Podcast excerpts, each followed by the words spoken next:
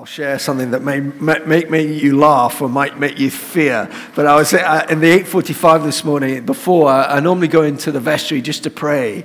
And I was praying, what have you got for us, Lord, in this 2024, like this? And I think he was having a bit of a sense of humor because he says, I'm going to make you a dancing church. And that wasn't really, I mean, who felt a little bit, you know, when we started to sing that in your power, send your power. I don't know about you, but I was like reminding myself, I used to, when I lived in America in DC, when I felt a bit dry, I used to go to this Baptist church, and the teaching was amazing, but they didn't allow the Holy Spirit to move very much. And of course, the Holy Spirit was moving because the Word was doing a lot. But I used to go down to the 12 o'clock Roman Catholic gospel mass at the cathedral, and boy, did they know how to worship. And the gospel, you know, like they brought the cross in, and they woo! It's like, you know, so just be prepared, St. Mungo's. If you start your feet going, you know what's happening. Some of you going, ah! You'll know it's the Lord if it happens.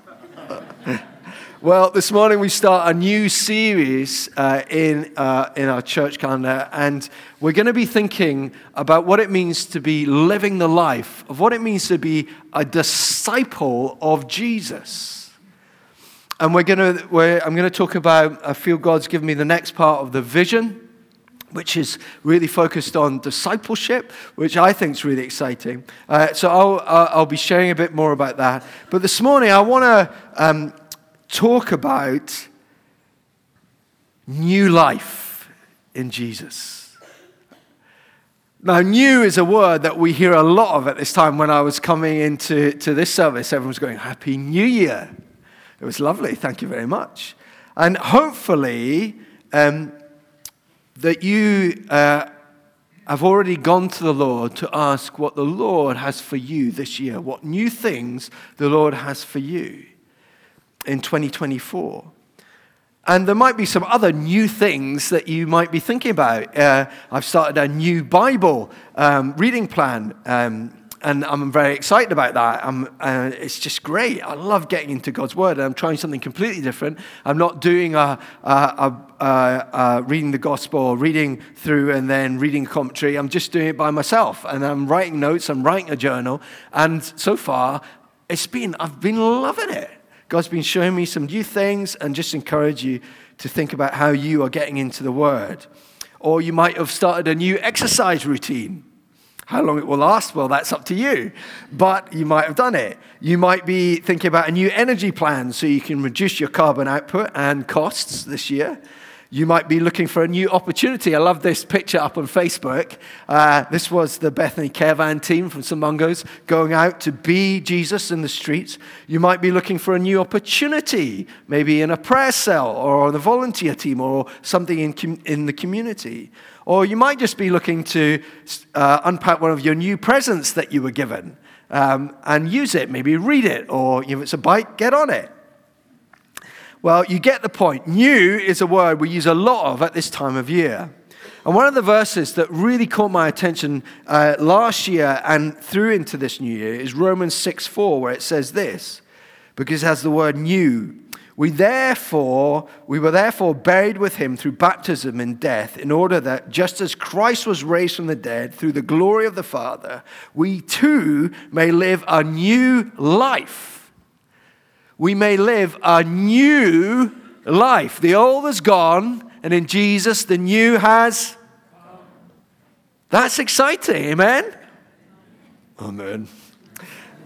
Paul is reminding the Christians in Rome that the life that they now live is new, won for them by Christ's death and resurrection, and we too may live a new life.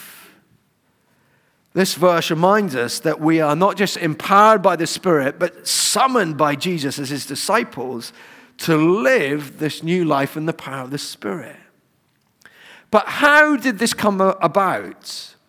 One of the things that I carry in my pocket, and I'm hopefully trying not to buzz the microphone, is the cross that Malcolm, if you were here in 2019, I think it was 2019 when Malcolm did his vision talk, he gave us all a cross. And that's, I keep it in my pocket, and it reminds me of what God did, what Jesus did for me in order to achieve this new life. And it's something that I often get out and hold in my hand to remind me throughout the day of what it costs God the Father and Jesus in order to allow me to have this new life. Now this term we're going to be looking at what it means to be a disciple of Jesus, living the life that he calls us to on a day-to-day basis, not just on Sunday, but right across the week.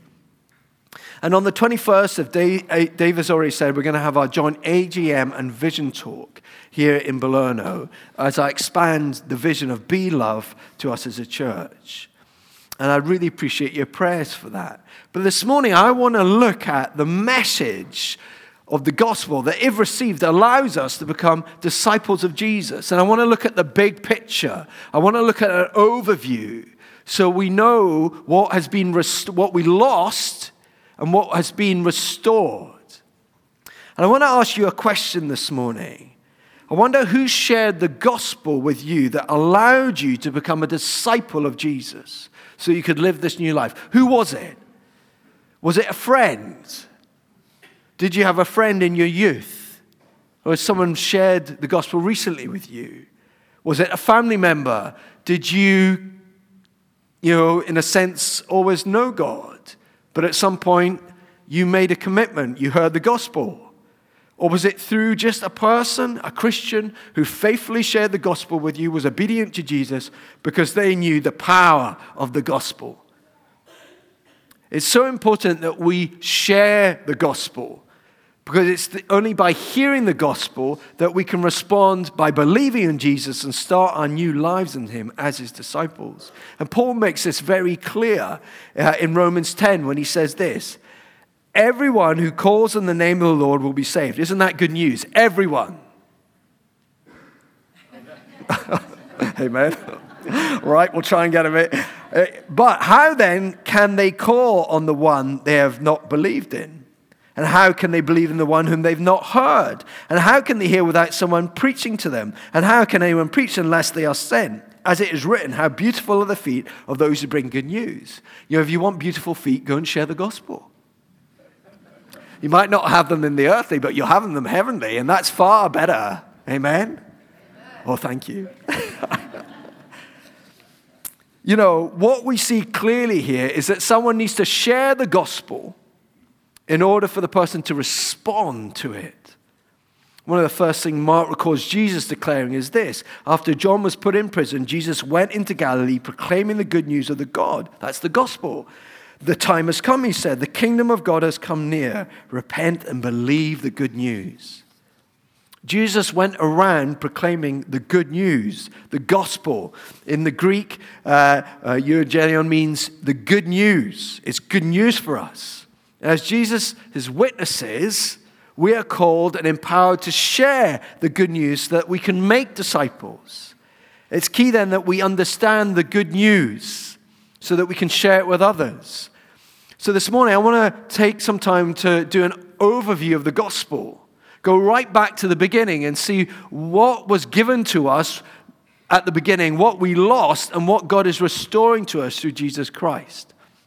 So the four things that I want to share this morning. Firstly, we were created for a purpose by God. We were created for a purpose by God. Next, I'll look at we rejected God's purpose. Thirdly, God's redeeming purpose, how he's brought us back. And then fourthly, how do we respond to this? So we're all clear on the complete plan of God because it is a complete plan. So firstly, we are created for a purpose. Before I received new life in Jesus, I tried to find out what my purpose was in my teenage and my early 20s, and it didn't go too well, I have to say. The underlying problem was that I did not know the purpose for which I had been created. I couldn't find any fulfillment because I didn't know that purpose. And knowing why we exist, our purpose, helps us to understand who we are and how to live this life.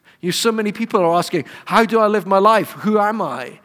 Well, when we actually discover the gospel, we understand those things because we're given a purpose. Our culture tells us the primary purpose of our lives is happiness, is our happiness. And we see that. Yeah, Ellie was trying to tell me that in the car the other day, which led to an interesting conversation because what we think will bring us happiness often doesn't. I know that before following Jesus and receiving the gospel, this is how I lived. I looked to achieve this happiness by experience pleasure, by being in relationship and having friendships and acquiring possessions, gaining position and power through accomplishing good things, which are mostly short-term goals and were pretty selfish. In my talk with Ellie, I tried to explain that happiness is worldly and comes from the things of this world. It's not bad, but there is something called joy that comes from discovering who we are and living out our God-given purpose and how we live our lives as disciples of Jesus, as children of God. And as we read through the Bible, but especially in the beginning of the book in Genesis, we see that God created humanity for a specific purpose. God created us to be his image bearers here on earth, to be in relationship with him and others, and to live in his life-giving presence. So this is part of the fact that God gives us, he created us for a purpose. These are just three of the things that God created us for. Firstly, to be his image bearers. In the beginning, God created humanity in his image, to be his image bearers on earth and to rule. I love how it says in Genesis, then God said, let us make mankind in our image, in our likeness, so that they may rule over the fish in the sea and the birds in the sky, over the livestock and all the wild animals, and over all the creatures that move along the ground. So God created mankind in his own image. In the image of God, he created them. Male and female, he created them. God blessed them and said to them, be fruitful and increase in number. Fill the earth and subdue it. Rule over the fish in the sea and the birds in the sky, and over the earth, living creatures that moves on the ground. Humanity was created to represent God here on earth, and he gave humanity the responsibility for this earth to rule. But God also created us to be in relationship with him and with others, and we read about it in Genesis again. Then the man and his wife heard the sound of the Lord God as he was walking in the garden in the cool of the day. I love that's how we were meant to be created. We were created to be in the presence of God, to walk with God, that one day when all things are restored, we'll be in the city of God, and God will be at the midst of that city, and we'll see him, we'll be with him, we'll walk with him.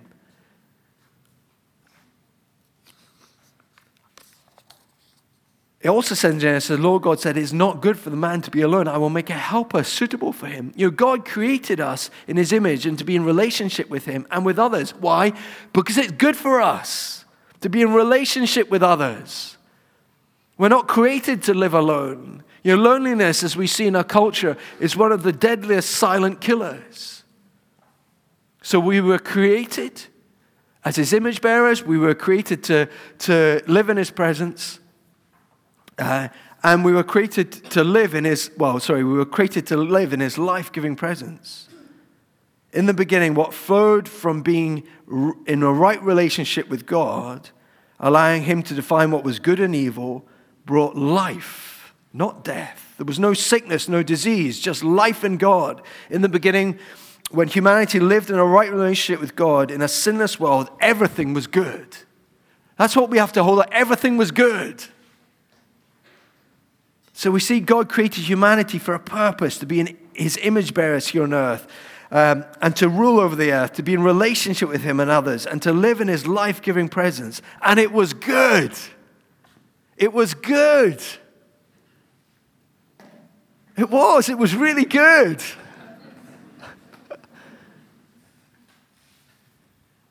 And the sad thing is that we rejected that.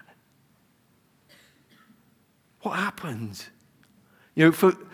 For relationships to be really real and healthy, there needs to be choice, doesn't there? Choice to love, choice to obey. And any relationship which one person has no choice is not a relationship. And when God created humanity in his image, in relationship with him, he gave us the ability to choose to obey him or not. Listen to this in Genesis 2. And the Lord God commanded the man, "You are free to eat from any tree in the garden, but you must not eat from the tree of the knowledge of good and evil, for when you eat it from it, you will certainly die." We know the outcome, sadly, don't we? Humanity chose to eat from the tree of good and evil, and to define what was good and evil for themselves, not to obey and trust God, and therefore sin came into the world. And just before you think, well, is that really me? Paul makes it clear in Romans 3:23, for all have sinned. We've all sinned and fall short of the glory of God. And three things that were affected as a result of sin entering the world was this. Firstly, the image of God in humanity was distorted. The image of God in humanity was distorted. And we see the results of this in everyday life, don't we? I mean, just look at the world at the moment. How humanity often looks to hate and not to love. You see it all the time on social media. Hold on to bitterness and not offer forgiveness. Seek injustice and not justice. War and not peace. This is not how we were created to live from the beginning. So we see the image of God has been distorted in us.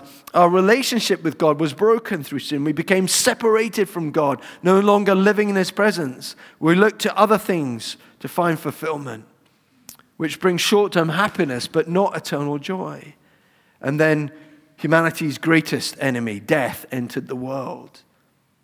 As sin entered the world, with it came death. Romans, it states, just as sin entered the world through one man and death through sin, and in this way death came to all people because all sinned. And death is the brutal enemy of humanity, especially when there's no hope. Humanity's choice to sin had a catastrophic effect, not just on humanity, but on the world. And the consequences for humanity are made clear. For the wages of sin is death. Humanity was without hope. But the good news is that when all seemed hopeless, God set into action his redeeming purpose, which he'd been bringing about throughout what we see in the Old Testament. And just read the Old Testament, you see it there. How he chose a family, he chose Abraham, how his blessing, the promises, the amazing promises that he gave Abraham, it's fulfilled in Christ and fulfilled in us. And there we see God's redeeming plan and purpose come in Jesus. Now, I don't know about you, but I love a good book or film which has a redemptive message. Anyone else? You know, we could, if we shouted out some of the films or books, we'd probably say the same things. Yeah, I love Shawshank Redemption. I mean, I'll watch that film, you know, quite a few times, I have to admit. Or one that probably is not well known, and I'm not even sure you can find it, but it's called The Spitfire Grill. It's an amazing American film. It's a film about redemption. How about Schindler's List?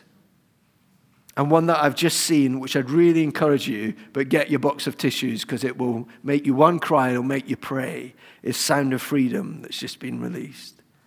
When there seems to be no hope, no way, there is a way made and hope is found. And God's purpose has always been to redeem us because that is who he is. He's a redeeming God. There are three things I want us to see about God's redeeming purpose from John 3:16. So let's just read it.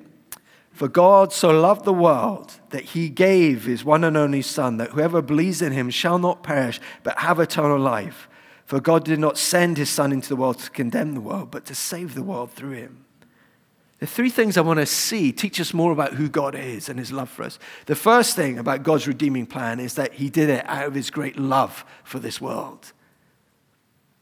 He did this himself, and he did this to redeem us. So let's take each one. He did this out of his great love for the world.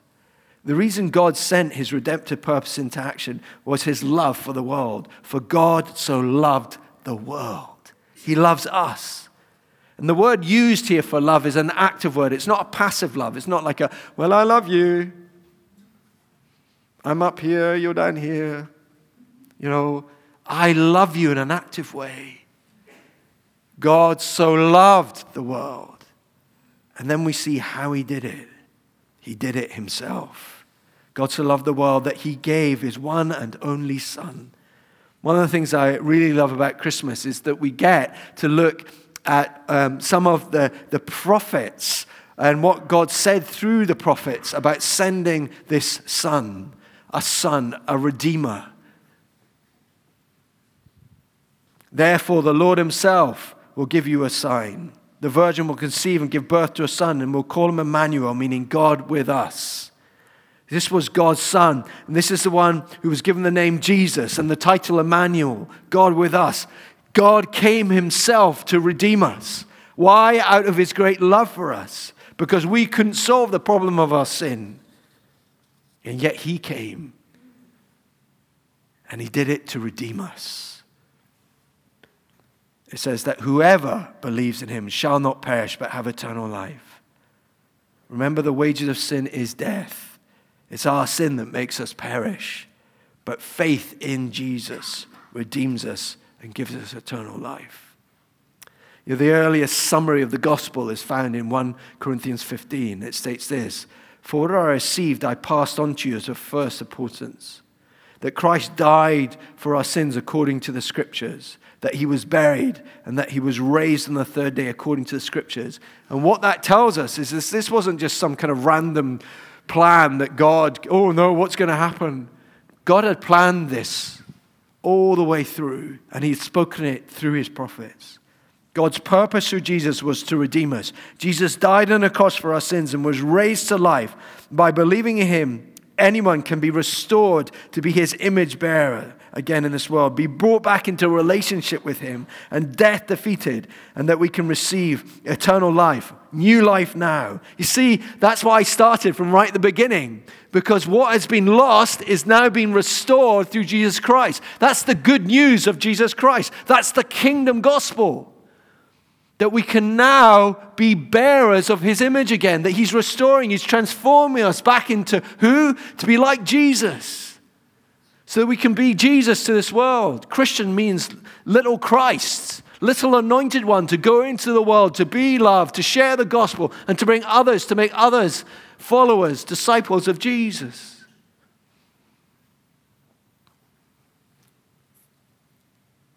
We've been brought back into relationship with him so that we can know of his love and of his truth. And we can live in his power. And that death and sin have been conquered.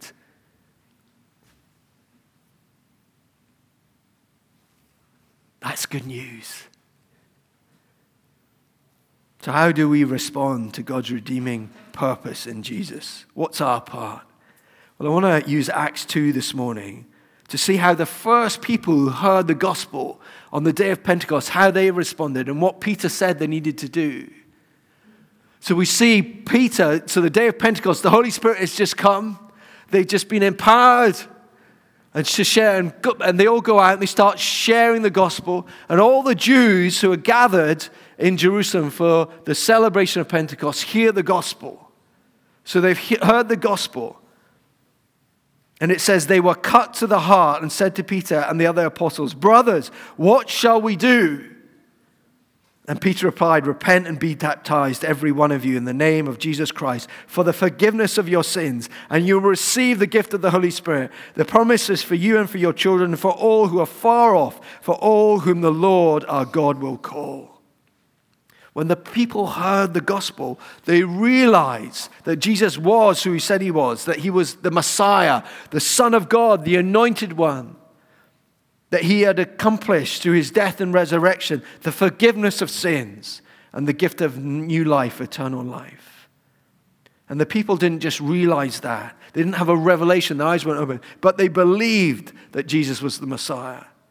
And the first thing we must do to receive the good news is to believe in Jesus as our Savior, as the Son of God. And we need to be really clear that Jesus is who he says he was and has accomplished what he said was sent to. I love C.S. Lewis' quote from Mere Christianity. It says this: "I'm trying here to prevent anyone saying the really foolish thing that people often say about Jesus. I'm ready to accept Jesus as a great moral teacher, but I don't accept his claim to be God. That is the one thing we must not say. A man who was merely a man and said the sort of things Jesus said would not be a great moral teacher. He would either be a lunatic on the level with the man who says he's a poached egg, or else he would be the devil of hell. You must make your choice. Either this man was and is the Son of God, or else a madman or something worse. You can shut him up for a fool. You can spit at him and kill him as a demon, or you can fall at his feet and call him Lord and God. But let no one come with any patronizing nonsense about him being a great human teacher. He has not left that open to us. He did not intend to. Now it seems to me obvious that he was neither a lunatic nor a fiend, and consequently, however strange or terrifying or unlikely it may be seem, I have to accept the view that he was and is God. You see, it all starts with believing, placing our faith in Jesus as our Savior. And we need to realize we are sinners in need of a Savior. And Jesus is that Savior promised of old. To put our faith in Jesus means to trust God that He will save us. We don't deserve it. We've sung about that. But in His love and His grace and His mercy, He sent His Son to save us, to die and to rise again. So the first thing we need to do is to believe in Jesus, that He is who He said He is, the Son of God. And on the day of Pentecost, Peter shares the gospel, and they ask him, "What must we do? What shall we do?" And Peter replied, "Repent and be baptized, every one of you, in the name of Jesus Christ for the forgiveness of your sins." So as we believe, it leads us to repent and confess and be baptized. Believing in Jesus leads us to repent. This literally means that we are walking against God. You know, we're walking away from God. We're doing how we're living how we think we should live. And then we have a revelation of who Jesus is, that He died and rose again, and that we can have this forgiveness and new life, that we can be the image bearers of God, that we can have a life with Him restored, and that death and sin are defeated. And we say, "Jesus, I want to follow you." That's what repent means. And as we repent, we receive forgiveness for our sins. This then leads us to confess Jesus as our Lord. Paul said in Romans, if you declare with your mouth Jesus is Lord and believe in your heart that God raised Him from the dead, you'll be saved. For it's with your heart that you believe and are justified, and it's with your mouth that you profess your faith and are saved. You know, that means that if someone comes up to you and says, "Are you a Christian? Do you believe in Jesus?" You go, "Uh-huh, I do." And they go, "Why?" Well, let me tell you. That you're ready to give a reason for the hope that you have in Jesus Christ. Whether you're having a good day or a bad day. I love it when people say, "Oh, come on, oh, do you really believe Jesus is the Son of God?" It's like, woohoo! You know, if we will acknowledge Him before the Father, He will acknowledge us. But if we don't acknowledge Him before the Father, He will not acknowledge us. It cost Him a lot to die for us, to win us everything back. And so we need to be ready to confess Him. That leads to baptism. Baptism is an act of obedience. But it doesn't save us. Baptism, we're making a public declaration to hold the church family and to our family and friends that we've died to self and that we've come alive in Jesus. And it's no longer us who live, but Christ who lives in us by faith. That's the response. So this morning, I hope you've seen the outline, the overview of the gospel. We were created for a purpose by God, to be His image bearers here on earth and to rule, to be in relationship with Him and others, to live in His life-giving presence. But sadly, we sinned. We thought we knew best. We rejected God's purpose, and the consequences were that the image of God in humanity was distorted. Our relationship with Him was broken, and death entered the world. But we see how good God is with His redeeming purpose. And why did He do this? Why did He send Jesus? He did it out of His great love for the world. He kept His promise, spoken through the prophets. And He came. He came Himself. He sent His Son. And he did this to redeem us. And in doing this, Jesus dying and rising, he smashed the power of sin and death over humanity that if we believe in him, we can receive. And then our response, we need to believe Jesus is who he said he was, the Son of God and our Savior. And this leads to us repenting of our sins, confessing Jesus as Lord, and being baptized. And you might be here this morning and you might be saying, this is interesting. I'm curious about Jesus. I'm not believing he is who he said he was. But I'm challenged by what C.S. Lewis said. I'm challenged by what you said. I'm here seeing there's a whole lot of people. Well, there's an opportunity for your curiosity to ask your questions. And that's in Alpha. Dave mentioned about it. It's starting in both Livingston and Bologna. And I'd really encourage you, if you're not a Christian yet, if you haven't believed in Jesus, then why not come to Alpha? Free food.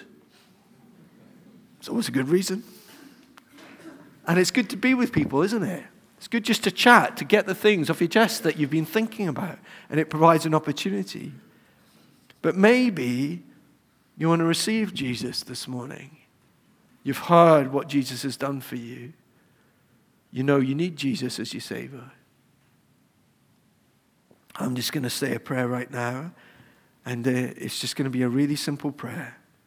And at the end, if you want to receive Jesus, the start is just saying amen to that prayer. So, Heavenly Father, thank you that you sent your promise in Jesus and you redeemed us from the power of sin and death.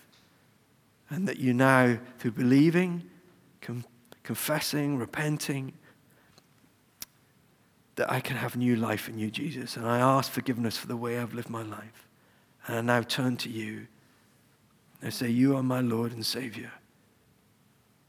Come and fill my life by your Holy Spirit. And I pray this in Jesus' name.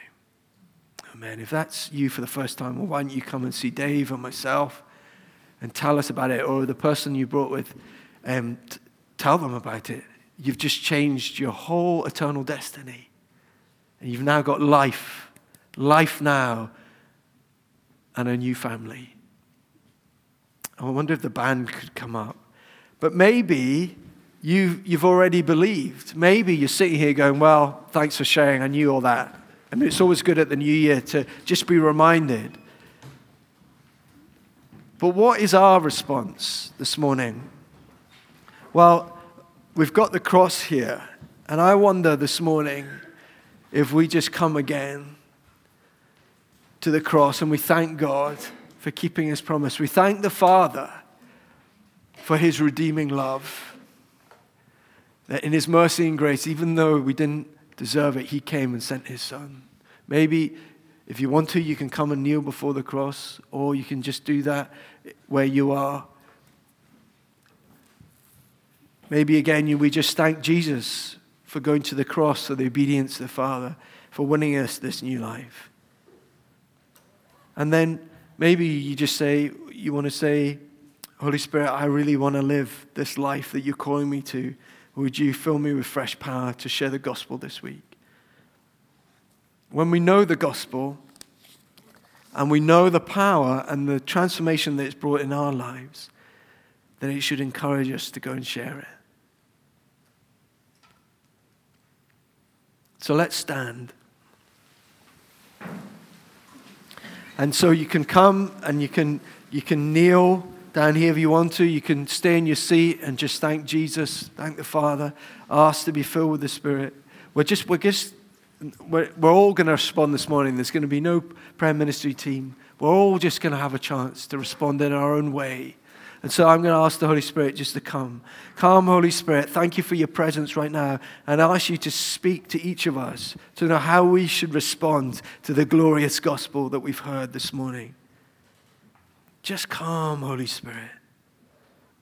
Whether that's to kneel, whether it's just to stand in praise, whether it's to thank, whether it's to ask for filling, would you show us? There might be something else. I see just a step being taken. Just encourage you.